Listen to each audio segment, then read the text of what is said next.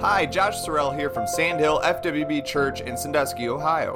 The podcast that you're about to enjoy was given live before our congregation here at Sandhill, and we pray that this podcast will encourage and challenge your walk with Christ. For more sermons like this, as well as additional Christian content, visit our website at www.sandhillfwb.com or check out our social media pages on YouTube and Facebook, keyword Sandhill FWB Church. May God continue to richly bless your journey every step of the way. We're going to remain in Romans this morning.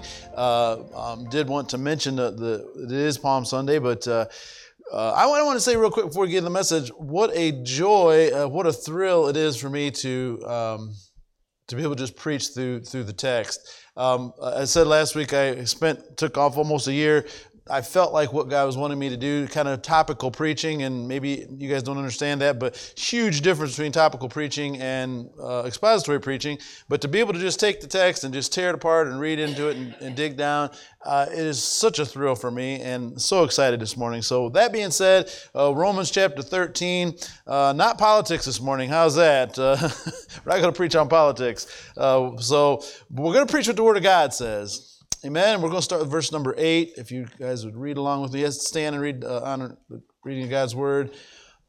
Romans chapter 13, verse number 8. oh, no man anything but to love one another. For he that loveth another hath fulfilled the law. For this, thou shalt not commit adultery, thou shalt not kill. Thou shalt not steal. Thou shalt not bear false witness. Thou shalt not covet. And if there be any other commandment, it is briefly comprehended in this saying, namely, Thou shalt love thy neighbor as thyself. Love worketh no ill to his neighbor. Therefore, love is the fulfilling of the law. And that, knowing that the time that it is now high time to awake out of sleep, for now is our salvation nearer than when we believed. The night is far spent, the day is at hand. Let us therefore cast off the works of darkness and let us put on the armor of light. Let us walk honestly as in the day, not in rioting or drunkenness, not in chambering or wantonness, not in strife and envy but put ye on the Lord Jesus Christ, and make no provision for the flesh to fulfill the lust thereof. Let us pray. Lord, I thank you for your word. I thank you for the privilege of being able to stand and, and, declare your word. I pray that you would open the hearts of everyone here. Lord, take the distractions away from us. May our minds be focused. May we not be misunderstood. And God, would you do a work in our hearts today? I pray in Jesus' holy name. And amen. So I started reading this text, as I said, just the next thing in the scripture, and I started reading this, and, and it's really quite profound what it says. But as I was reading it, uh, I'm thinking to myself, Lord, we have a lot of love at the Sandhill Church. A- Amen? We, we have a lot of love at the Sandhill Church and a lot of things about loving one another we've already talked about. And so, what am I going to preach? Though this is so powerful, what am I going to preach? So I begin to pray, Lord, just give me something uh, deeper. Give me something more than just what we already know. And I trust the Lord has, has done that this morning. I am so excited about what the Lord has, has showed me. Uh, so, um, so let's see if we can learn something different. If you really take all of these verses together, it's really quite profound. And so we're going to look at, going to try and try and dig in and dissect it a little bit. But let's start real quick with just so no one's confused by this statement. Oh no man anything. Okay, read a whole bunch of commentaries and you know what the scholars say, uh, but nearly every, I think every single one that I read, this is not a reference to you can't borrow money. Okay, now there there's a lot of uh, um, negative things said in the Word of God about being in debt. Okay, that's a whole other message. And there, and there are there are stipulations about borrowing money from one another and all of those things. But in the Bible, it, it is also not forbidden to to owe someone money. So if you if you take it out of context and say, well, this says you're not allowed to ever owe anybody any money, then that's not really what this means. Okay, so just clear just to clarify that. So let me give you uh, Gary's translation on that, and you can do what you want to with it. But this whole text here is about love. Do you guys see that? Do, do we see this whole text is about love? So keeping it in context of the whole text, oh no man anything but to love one another. So here's here's Gary's take on that, and and you don't you can throw this out if you want to. But here's Gary's take on that. Um, I I can't do everything everybody needs. Your car may break down. I don't owe you to fix your car. Your roof might have a leak. I don't owe you to fix your roof. Now, if I'm able, I should. But what I'm saying is, every need that there is, I am not owing, I am not obligated to fulfill every need of every person. Does that make sense? I, I, I don't have the ability to fulfill every need, but I do have the obligation to love everybody. Some of you women, if, if, if, if my roof blows off my house, some of you women don't have the ability to come put a new roof on my house. Amen? But you can love me. And so I, that's how I look at it is, oh no man anything. It is saying uh, you, are not, you're not indebted to fix everything. You're not indebted to owe them everything, but love. You do have to love, and everyone can love. But this entire text is about love, and, and it's really quite staggering if we look at it. And so we're going to dig deep into verse 9. We're going to just kind of skip over it just for a moment right now. Uh, we'll come back to it. Love worketh no ill, verse number 10, to his neighbor. The, uh, the, the parable of uh, the, the, good, uh, the Good Samaritan uh, lets us know who our neighbor is. Guys, who's our neighbor? Everybody. Right? Uh, the, the, the, the, they thought they'd catch Jesus up trick. Well, who is my neighbor? Well, I'll tell you who your neighbor is. Anybody who needs your help, right? That, that's your neighbor. So worketh no ill to your neighbor. So literally it's saying that love is always good to everyone. Now I know that we are a church with a lot of love, and I know we've we've heard this over and over and over again. But guys, that's pretty deep. You're always good to everyone. Okay? That's what the Bible says. And then it says, the, therefore, love is the fulfilling of the law. We'll come. We'll get to that in a minute. And then it, then it goes on to, to basically, if I could kind of wrap up 11, 12, and 13 there, it, it is it is kind of saying uh, it's it's time to quit fooling around and wasting time. The, the, the, time is going by, the day is dark, uh, the, the world is getting bad. Uh, uh, uh, we need to be what we're supposed to be, right? And then he goes on into some, uh, um, again, we'll get into this here in a moment, but in, in verse 13, he talks about uh, drunkenness and rioting and chambering and wantonness and all of those things, not in strife and envy. So if you if you if you look at the definition of those words in 13, you have rioting and drunkenness and chambering and wantonness. Uh, that is the idea of alcohol, drugs, and illicit sex. Okay, are those things forbidden in the Bible? okay, let's try that again. Are those things forbidden in the Bible? All right, but right along with that is strife and envy. Did you get that? That, that, that's, pretty, that's pretty staggering when you think about it, because everybody knows, uh, you know, illicit sex and drunkenness and drugs, that, that's wrong, can't do that. But what about strife and envy? Because it's on the same list, all right? then he ends out by, uh, again, keeping all this in context and putting all this together. It says, Put ye on the Lord Jesus Christ and make no provision for the flesh. And I suppose you could preach a whole lot of messages on verse 14, taking it all by itself and make it say about anything you want to.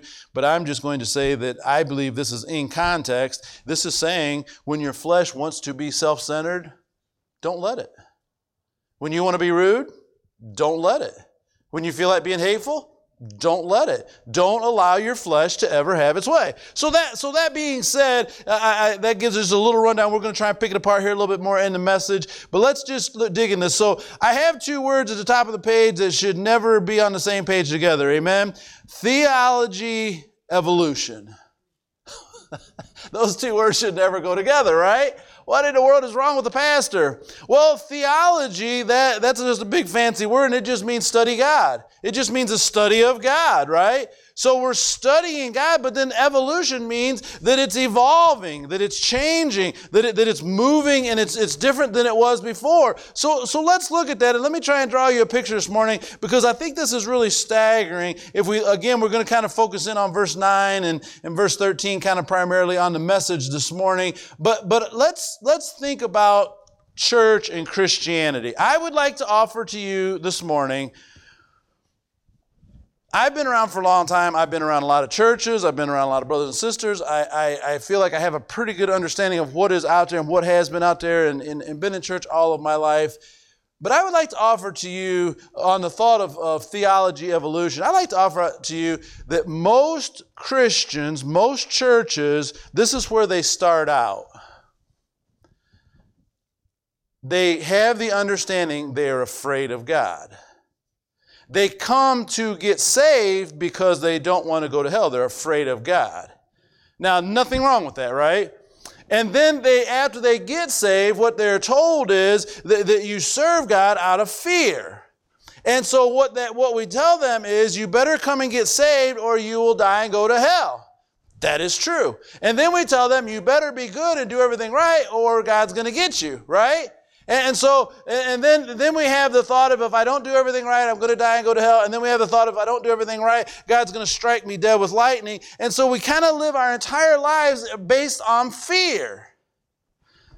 Okay? Now you have to listen to me real careful because I, I, last week I was scared you guys. I had a lot of comments on last week's message, but I was afraid you're going to get all confused about the the uh, politics last week. Well, this week I'm afraid you're going to get this all mixed up and get confused. So I'm going to try and go slow and make it clear. But this is really important that we get this. So that is where our theology starts. Is fear of doing anything wrong. I, I started my Christianity here. I was taught this way. Now, I don't know if anybody else can verify this, but, but I lived a great number of years in my Christianity scared to death to do anything wrong. I just knew lightning was going to come through the ceiling and kill me. I, I did. I was scared. Anything I did, I was scared lightning was just going to strike me dead. I, I, I'm not proud of this. I'm ashamed of this. I, I don't say this boasting. I say this very ashamedly. But I can remember after I was saved when I did something, uh, like after I was scared death for years, and then I finally thought I'm going to do something I shouldn't do. I honestly thought lightning's going to strike. I honestly thought I'm, I'm going to die. Because it was a, it was my, my theology was a theology of fear. Now let me show you how that works out. This is what's staggering to me. This is what's real. I really need you guys to get this. Did I say last week the politicians are all okay? No. Thank you, Kevin. Okay, I, I, I work so hard to get you to understand. So I'm, this morning I got to work really, really hard to get you not to take this wrong because someone's going to go out here and say the wrong thing, and that's not what I'm saying. But in the theology of, of fear, this is how this is how we teach people. If you want to get saved, you're going to have to quit drinking, and if you want to get saved, you're going to have to quit sleeping around and quit cussing. And, and hey, you get to go to heaven. There's five things on the list that you got to do. If you do those five things, we don't really care how you treat everybody else and all the other things you do and everything else the Bible says, but you can't sleep around and you can't drink and you can't cuss.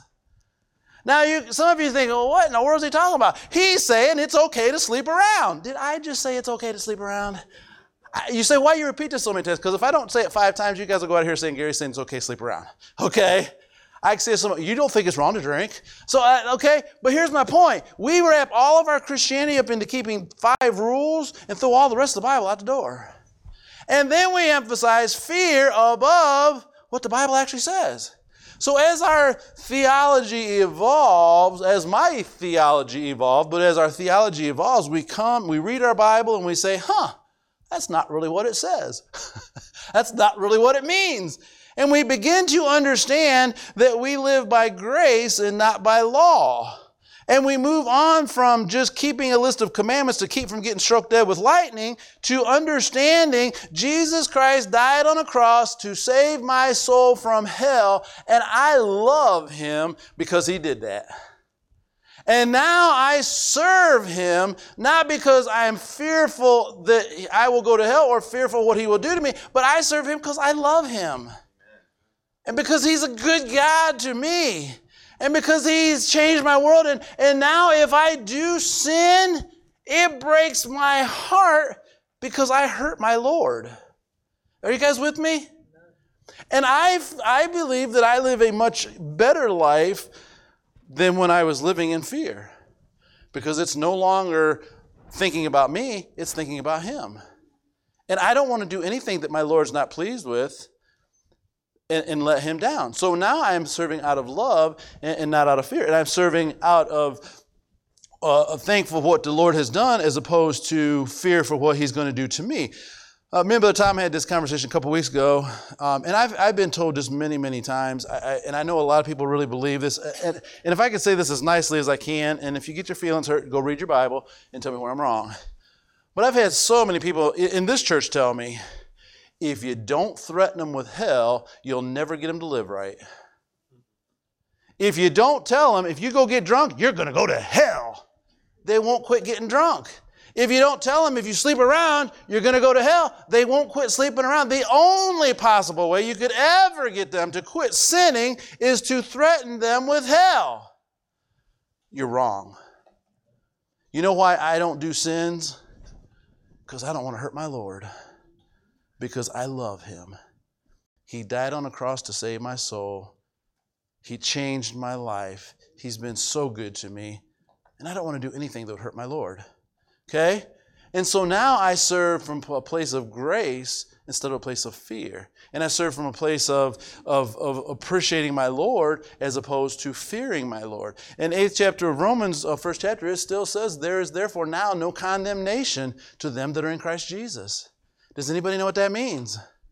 Let me explain that to you in the Greek. That means those that are inside, in Christ Jesus have no condemnation. That's what that means. That's what that means, right? We're, we're saved. My sins are gone. My, my sins are under the blood of Jesus. I'm going to heaven, not to live any way I want to, but to please my Lord because He is my Lord. But I would like to offer to you there's even a farther evolution I know that shouldn't probably use that word. I kind of wanted to get your guys' attention. But there's a further evolution. Listen, the world has taken that word and made it a bad, wicked word. It's not a bad word. It just means everything's changing, okay? We're, we're okay, we got that clear? But I want us to come to an even deeper understanding. So it's pretty awesome when you can go from serving out of fear to serving out of, uh, uh, out of uh, love for Jesus, what he has done for us. But I'd like to offer there's an even further evolution. And I believe that we see it right here in the 13th chapter of, of Romans that we're studying. We come to the understanding that love is the highest command in the New Testament. Let me say it again. Love is the highest command in the Bible everything else. And as I studied this, and I, and I, don't want to waste a whole lot of time on this, but as I studied this, just again, all of the churches and all the things I've seen all of my life and my growing up and everything else, it is staggering to me that most all churches don't emphasize love, they emphasize don't get drunk and don't sleep around. It's a list of rules instead of love each other. And that is staggering to me. But when we really come to the place where we understand that the New Testament is about loving each other, everything changes.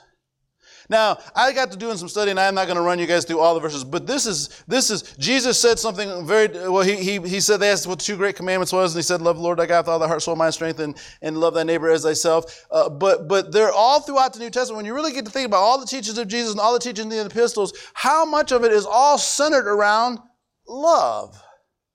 Okay? And somehow I think we miss that sometimes. And so if we if we was to change Christianity into always being about love, guys, that really changes everything. It, it really changes everything. And so now I'm, I have to say this 10 times because someone will get this wrong. I'm going to read what my notes say and then, I, then I'm going to have to repeat it over and over and over again. But I'm just saying exactly what Paul's saying in the 13th chapter of Romans. Love is all consuming, and the other commands almost become secondary. Isn't that blasphemy? Isn't that blasphemy? You're saying we don't have to stop stealing. You're saying we can kill. No, I'm saying you can't love and steal. You can't love and kill. You can't love and covet. You can't love and do anything Jesus doesn't want you to do. So those we don't have to come in and someone gets saved. Now, don't you go out and get drunk and don't you sleep around and don't don't you cuss. You know what we gotta say? Love. And when you love, it'll take care of all the rest of the things in the Bible. And so, really, the highest the highest thing we can look at is love. And again, Paul and Jesus and everybody else in the Bible is not saying that the commands don't matter. He's saying instead of focusing on the list, why don't you focus on love and the list won't matter anymore? Are you guys getting this? So that's, that's pretty awesome. That's pretty awesome. I've got in uh, uh, I've got in my Bible or in my uh, notes here. Literally, this is what the Christian life is to be. Anybody else believe that? This is the Christian life, guys. This is it. It, it, it, how we got so off that, that being a Christian was keeping a list of rules, how we got so off that when we, people come in, we're going to emphasize five things they have to do. Guys, that's not church. That's not New Testament. That's not what the Bible teaches. What the Bible does teach is we love everybody. And if we love everybody, it'll take care of all these other sins. Amen? so, again, that is there are we i hope sandhill doesn't do this but is there if i'm at work and i'm trying to get someone to come to church or i'm trying to witness to someone or brother mcgill's out knocking on doors or or you're talking to someone that you love and trying to get them to come to church trying to get them saved is their main thought and, and the reason they think this guys if, if we could just be real honest this morning the reason they think this is is because of christians but are the guys at work, are the guys Miguel's talking to, are they thinking, I don't want to go to church, it's just keeping a bunch of rules? Because, guys, that's not Christianity. That's not Christianity. Now, does the Bible teach we're supposed to do certain things? Absolutely. But what if at work I said, they, they said, well, if I get saved, I have to quit drinking. And, and if I get saved, I got to sleep, stop sleeping with my girlfriend. And, and if I get saved, you're going to probably want me to quit cussing. And how about if we said, well, what we really want you to do is just give your heart to Jesus and love everybody. Now, they might not understand what that means. But can I tell you what that does mean? You're going to quit sleeping around. You're going to quit drinking. You're going to quit cussing. You're going to stop doing all those things. That's what that means. But we've transformed it into a religion instead of into a relationship. And in a relationship, you know, uh, with, with, with Renee, I, I do a lot of things that I know will make her happy because I love her. What if I said to Renee, now this is what we do in Christianity. What if I said to Renee, honey, how much can I get by with without you kicking me out of the house? How many women can I talk to and you still let me come home at night? Who can I flirt with and, and I still got a place to sleep tonight? How close to the edge can I get? But see, if I did, what would I be proving? I don't really love her. I'm wanting something from her, but I don't really love her. And guys, that's how we do God. God, how much sin can I get? I've had so many people ask me, Pastor, can I do this and still go to heaven? Pastor, can I do this sin and still make it? See, you're, you're telling on yourself because you're not in it to be pleasing to him you're in it for what you can get out of it so so so we have to understand that that if we would start telling people it's not a list of rules it is it is loving each other that is that is a christian way so john 13 34 Jesus said this. I think this is staggering. I, I, it, I know it's not new, but it's just staggering. This is what Jesus Christ says. After the law has been written, after the Old Testament is closed out, after all the, the things that we think are so important, this is what Jesus Christ said.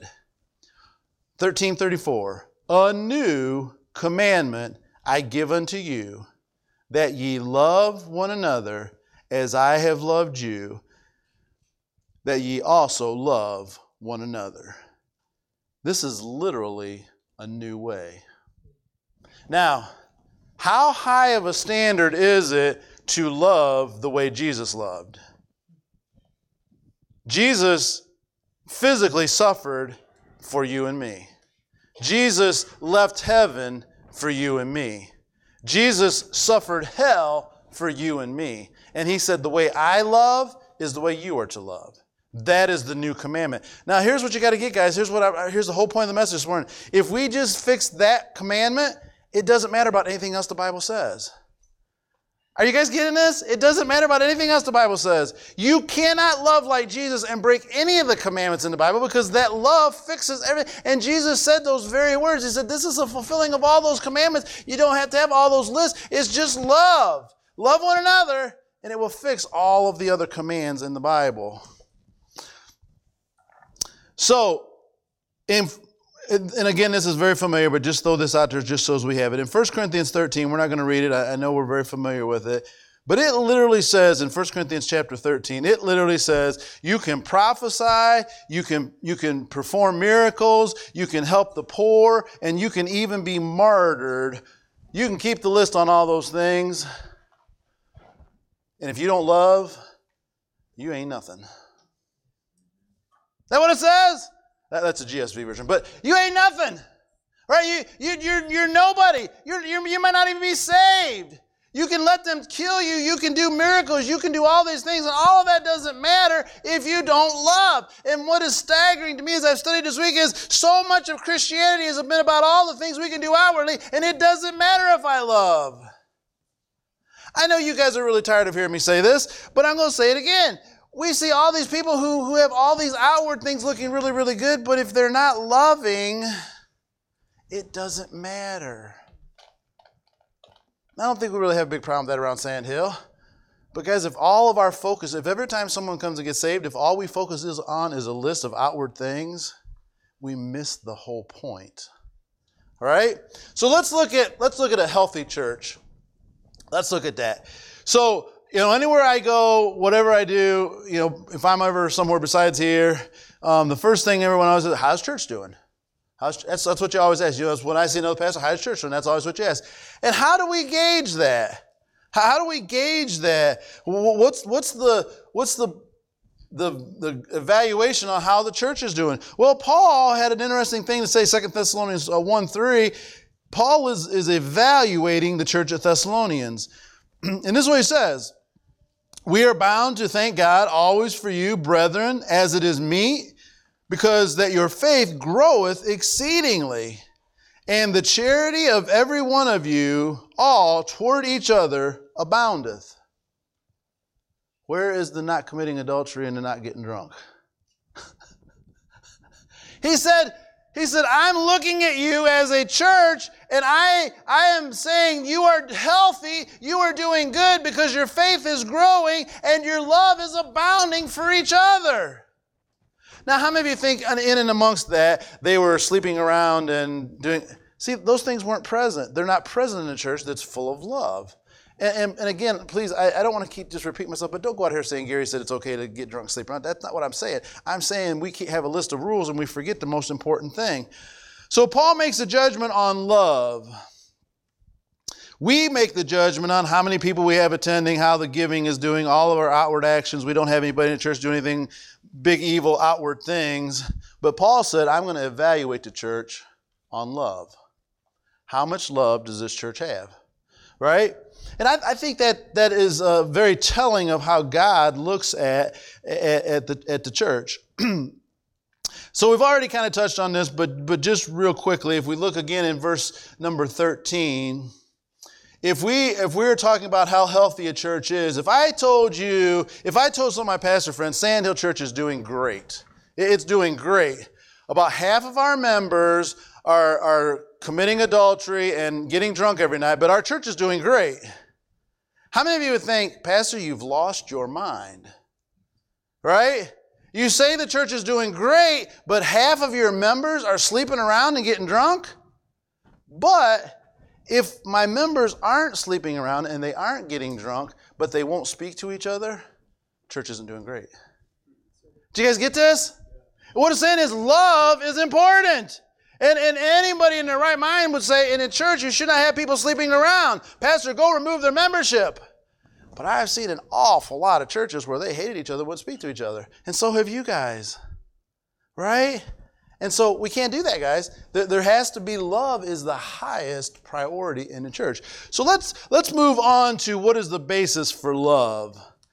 I think this is really, really important. I think this is maybe what we're missing. But the basis for love is forsaking self. Do we ever hear anything around here about forsaking self? Guys, that, that's what the Christian life is all about. It's forsaking self, willing to give up what you want. And I was just let my mind run on this this week, and I've seen a lot of crazy things in church, and so have you. But let's just make fun of them just a little bit. And I, I got to think about all of the things that thank God we don't have in, at Sandhill Church. But you say, I don't understand what you're talking about, love forsaking self. Let me just give you a few for instances. Now we don't have this in this church, and if we do, if we do ever have this in this church, the pastor's going to have to have a meeting with somebody. But why do people say, That's my seat, you can't sit in it? Selfish. I've sat in that seat for 40 years. How dare you sit in my seat? Now, me and Renee have been to churches and they've done it that, that way, right? They literally ask you get up and leave. That's my seat, right? But but what I'm saying is that is that is not love, guys. That is selfishness. And it might eat your lunch to have to sit somewhere else, but it's something needs to eat your lunch so you can sit somewhere else. Because we need to have love. And what if they're going to put in a carpet that I don't like, or paint the walls a color that I don't like, or do something in the fellowship hall that's not my favorite, or we're going to have service not my favorite way, or they didn't sing my favorite song? Do you guys see how church is all wrapped up in selfishness? And here, and, and thank God we've gotten rid of this at Sandhill. But here's the thing, guys, and this is so huge. We get our feelings hurt because we didn't get what we wanted. I hope we don't have this anymore at Sandhill, uh, but, but I'm just going to speak for the pastor now, and, and if this hurts your feelings, then you need to come to the altar.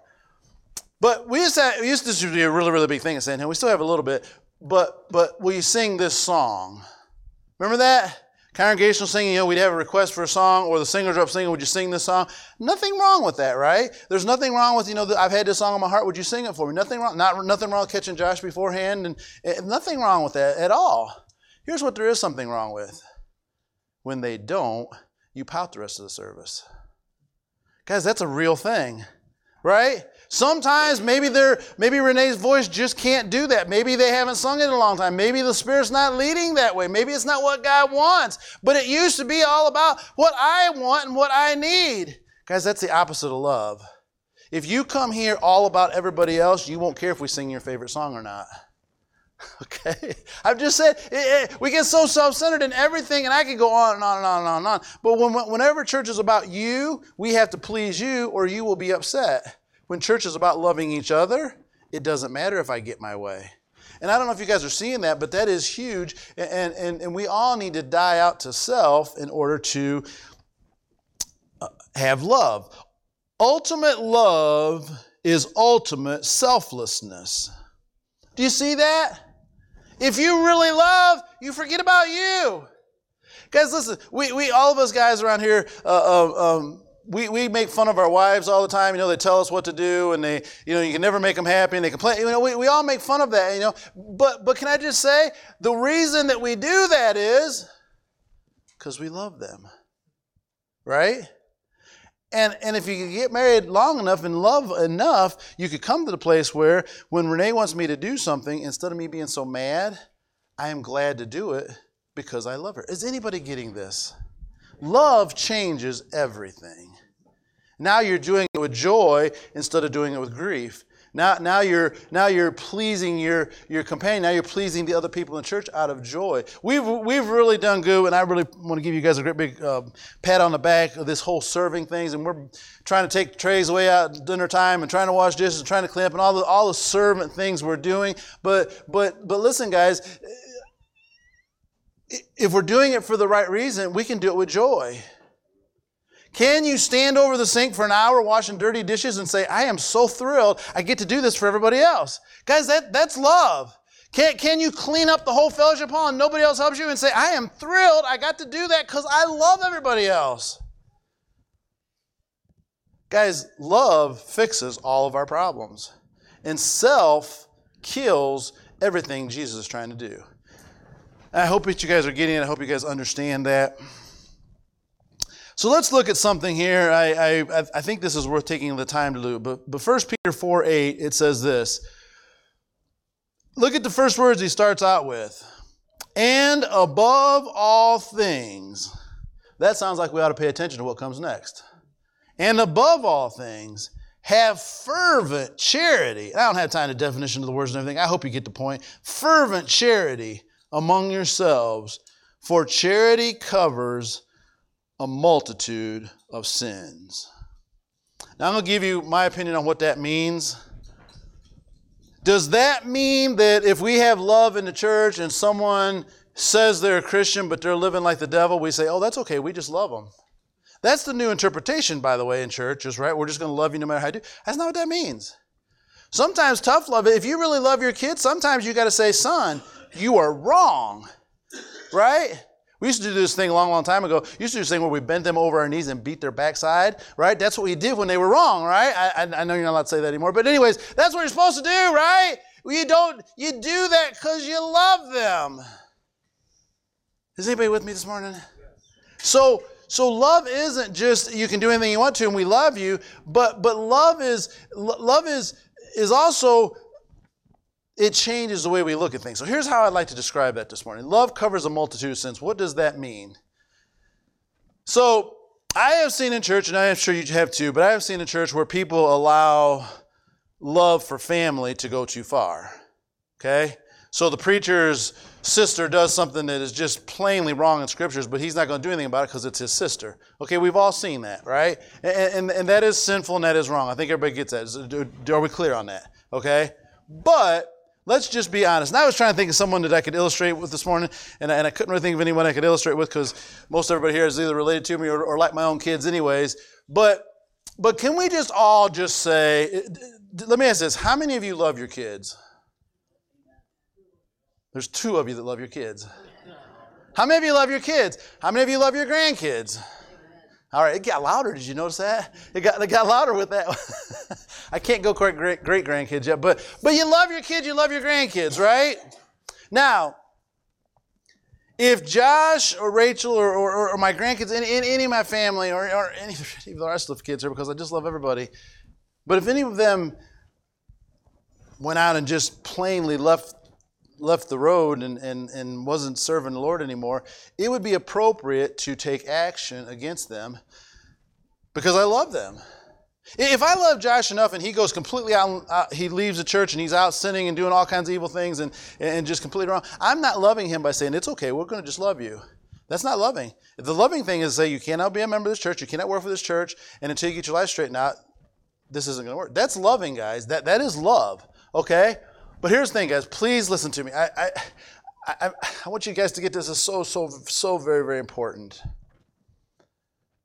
If your grandchild does something that's not the greatest in this church, how are you going to look at that? As opposed to someone you barely know.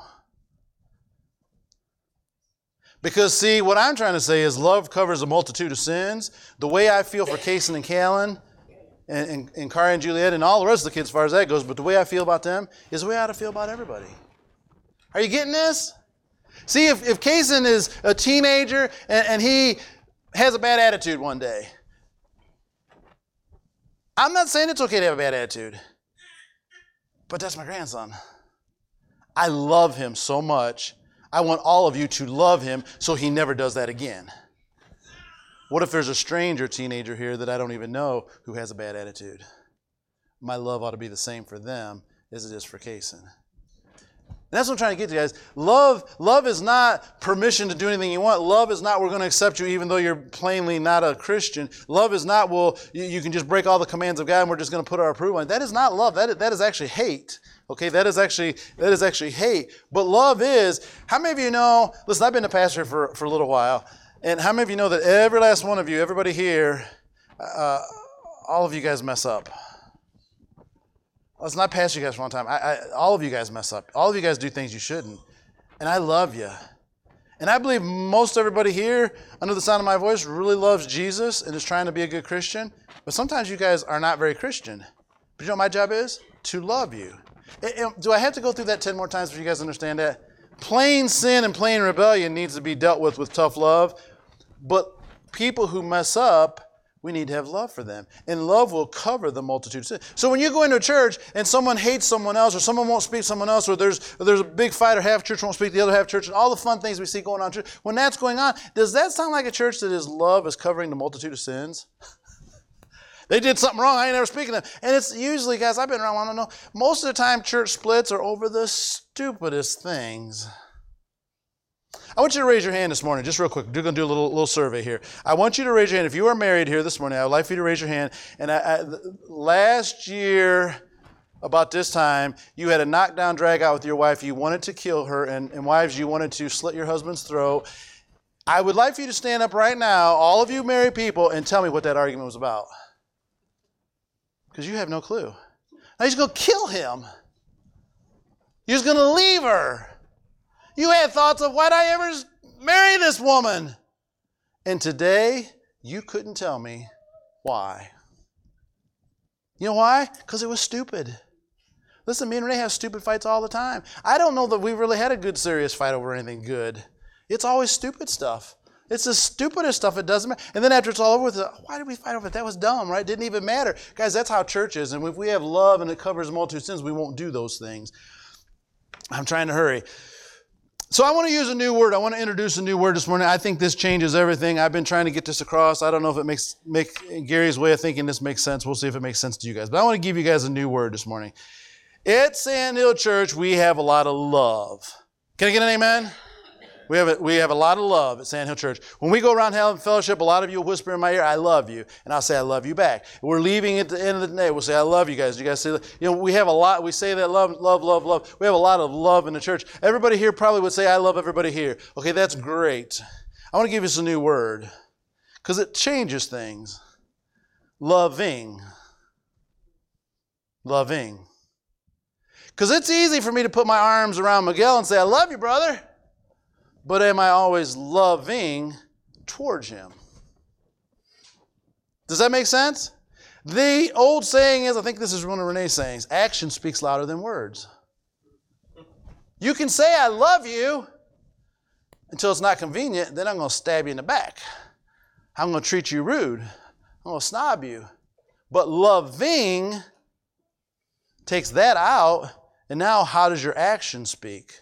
Do your actions show that you love. So let's just ask an interesting question. If we were to go around this church, and I don't know who to pick on here, but if we were to go around this whole entire church, let's just use the pastor. I was going to pick on one of you. I'll just use the pastor. If we just go around this whole entire church, and I can stand in a pulpit and I can honestly say, from my heart, I love everybody here.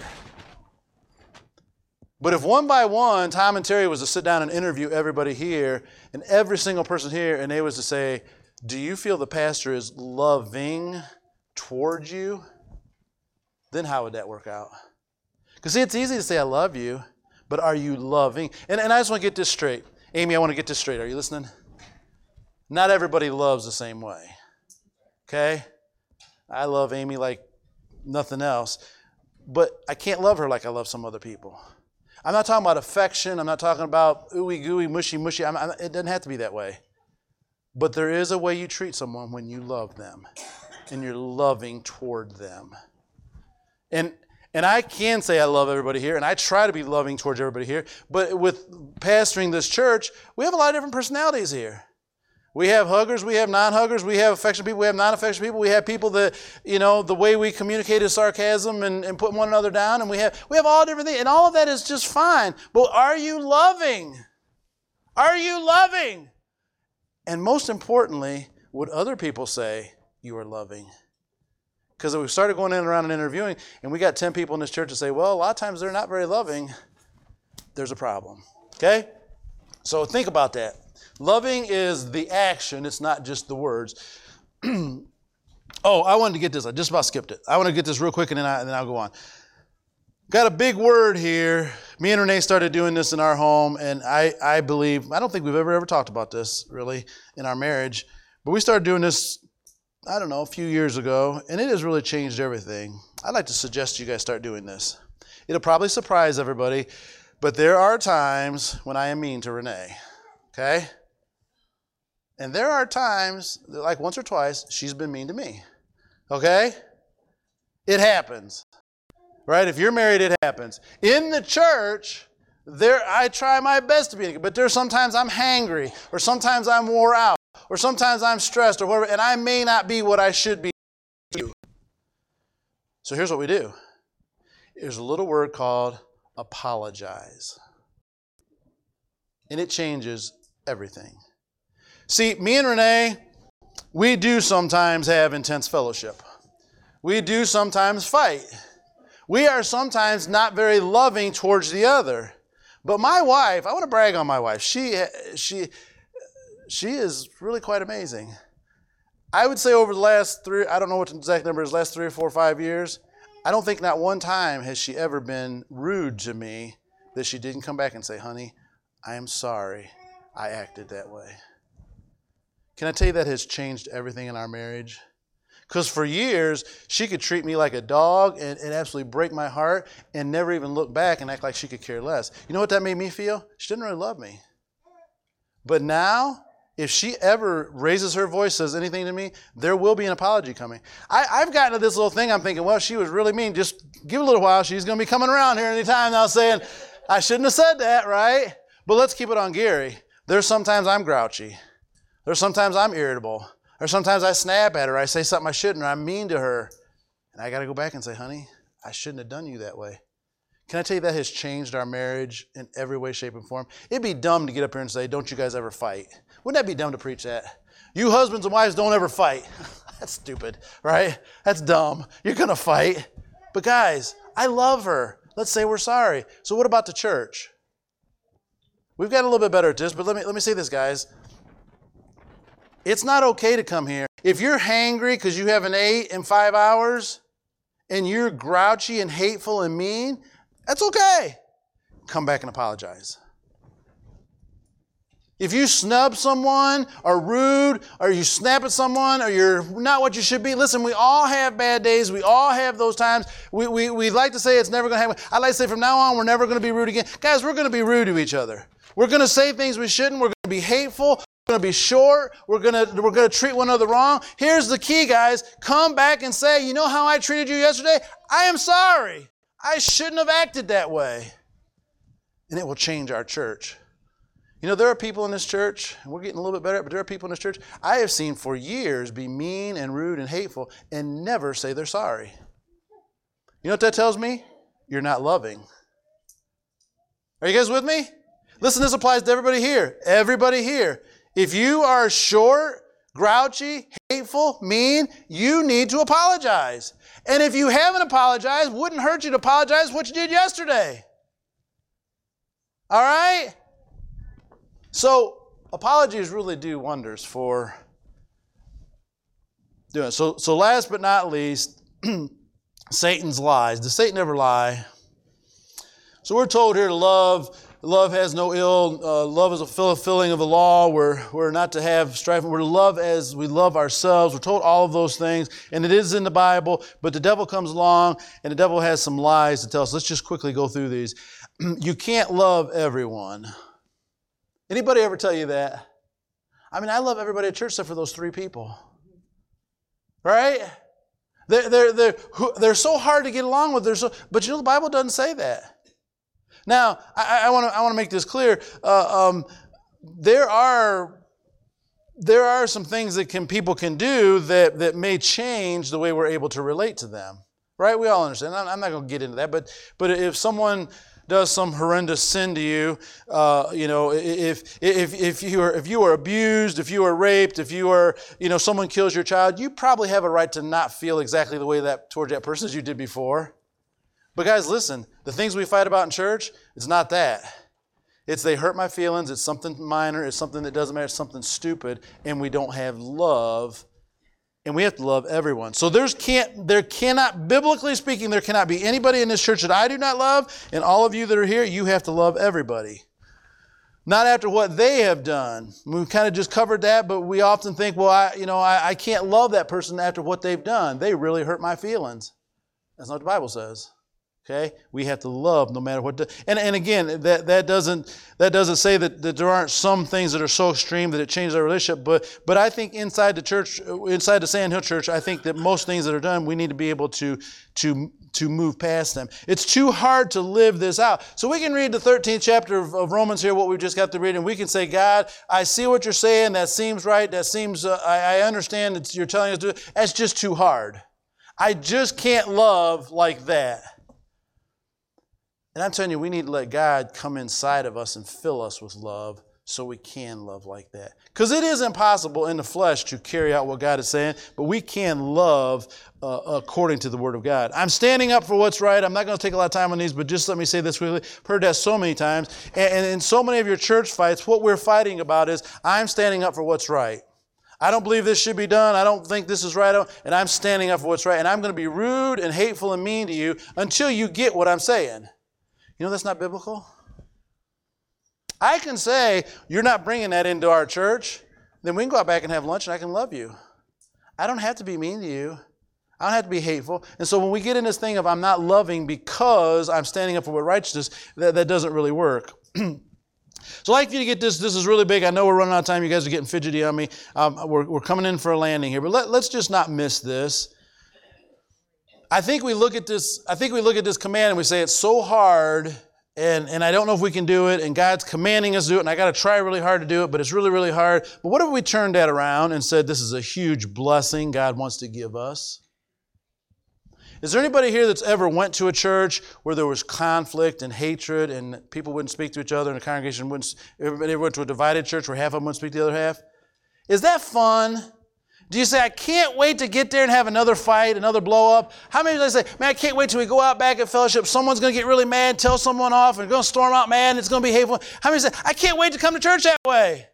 Right? It's so much fun. It just every time we go, there's a big fight and a big explosion. They won't speak to it. It's so much fun. I don't think anybody says that. But in those churches, if we could explain to them, there's a blessing God wants to give you that you could have what we have right here if you start loving one another. Isn't it great to come to church and we just have love?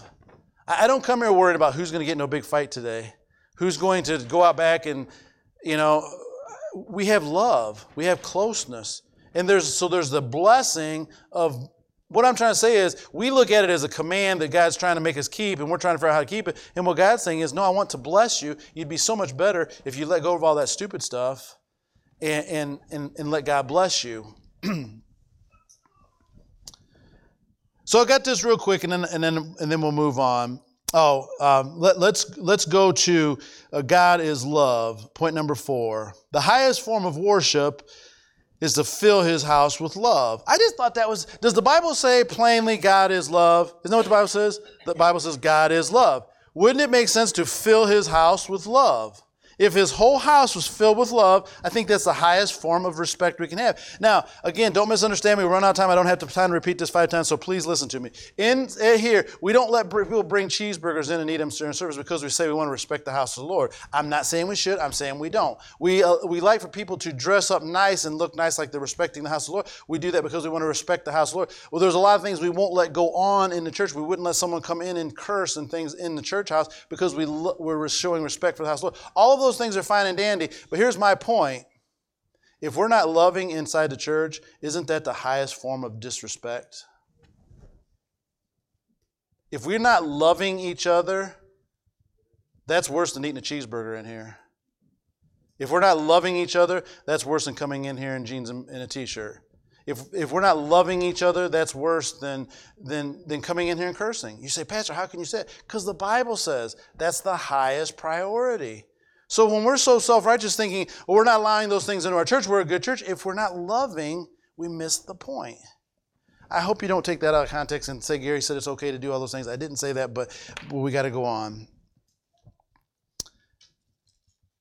If we want a spiritual church, this is the most spiritual way. Amen? This is the most spiritual way. So I, I, hope that we will think about that. I hope that we will we will love one another, that we will recognize that all the other things the Bible commands will be taken care of if we love one another, that we will understand that this is the highest priority. And if we, we're all the time saying all the things that we are doing around here at Sandhill Church, but can I just say nothing really matters if we're not loving each other?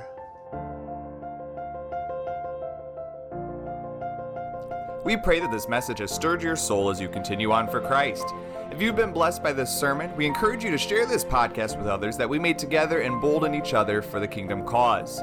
To listen to Sandhill Sermons live, you can join us Sundays at 11 o'clock on Facebook and YouTube. You can also find additional content such as our Steadfast Studies podcast or the NOYC Godcast for youth, provided by Sandhill for spiritual growth of all ages. These can be found at sandhillfwb.com or on all major podcast platforms. May God continue to richly bless your journey every step of the way.